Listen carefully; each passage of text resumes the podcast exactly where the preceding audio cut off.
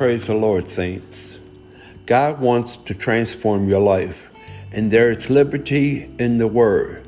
This program offers inspiration that will transform your life.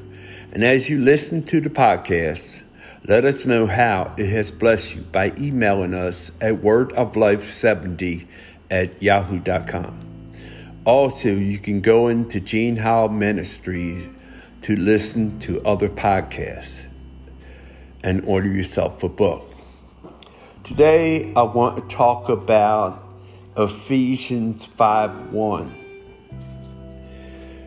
If you go down to uh, 428,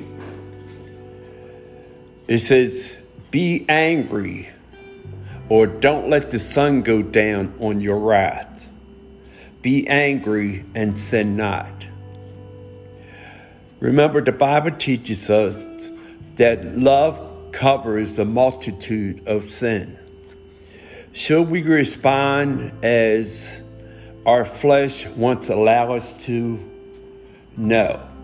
We should respond with the Spirit of God. But I've talked to you about in uh, Proverbs 423. And I would say, by all means, protect your heart because your heart can contaminate how you can respond or will respond to other people. Remember, we say we love God, but we can't love our neighbor as ourselves. Well, we got, or we have to get in a place in God where we're not being offended to God, uh, that we're not quenching the Holy Spirit, but we're allowing God to show us what we need to work on. Are we there yet? No, we're not there yet, but we will be by pressing towards the mark that where you should be is we have to respond as Jesus would. Remember when he he was being led to the slaughter like a lamb. The Bible says in Isaiah that his mouth was closed and he said nothing. We got to get in the place that Jesus was.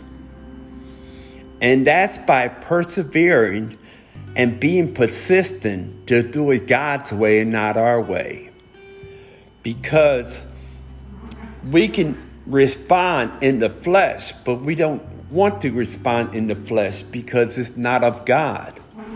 And the only way we can respond with the love of Christ is by staying in His Word, by applying the Word to our life. For example, Ephesians 4:28 or maybe Ephesians 5 1 be examples, follow after Christ. He was our great example, but we have to learn to apply what he did to our lives.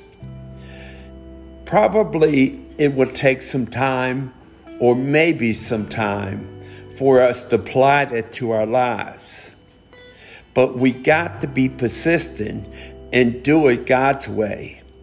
His way is right, sure, and true. His way is the only way to go. So, my prayer is that you will learn to surrender your mind, your will, your emotions to God and allow Him to change you into His likeness. Because there's no other way to go other than the way of Jesus Christ we as long as we allow our flesh to dictate to us who we are, then we must work on ourselves, each of us individually, and maybe sometimes corporately. So we need to learn to do what the word says. And the biggest thing is the word teaches us that we have to love everyone as ourselves. We got to get this scripture in us because it can be challenging at times. But what have you allowed into your heart that has contaminated you where you're responding in a way you should not respond?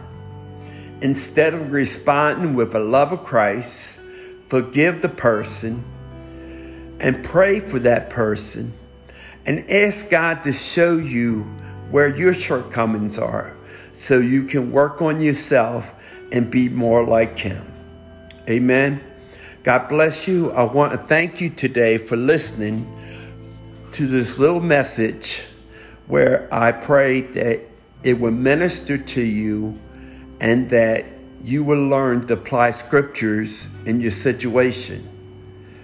Like I said, I thank you for listening. I look forward to meeting you again next week for more liberty in the Word.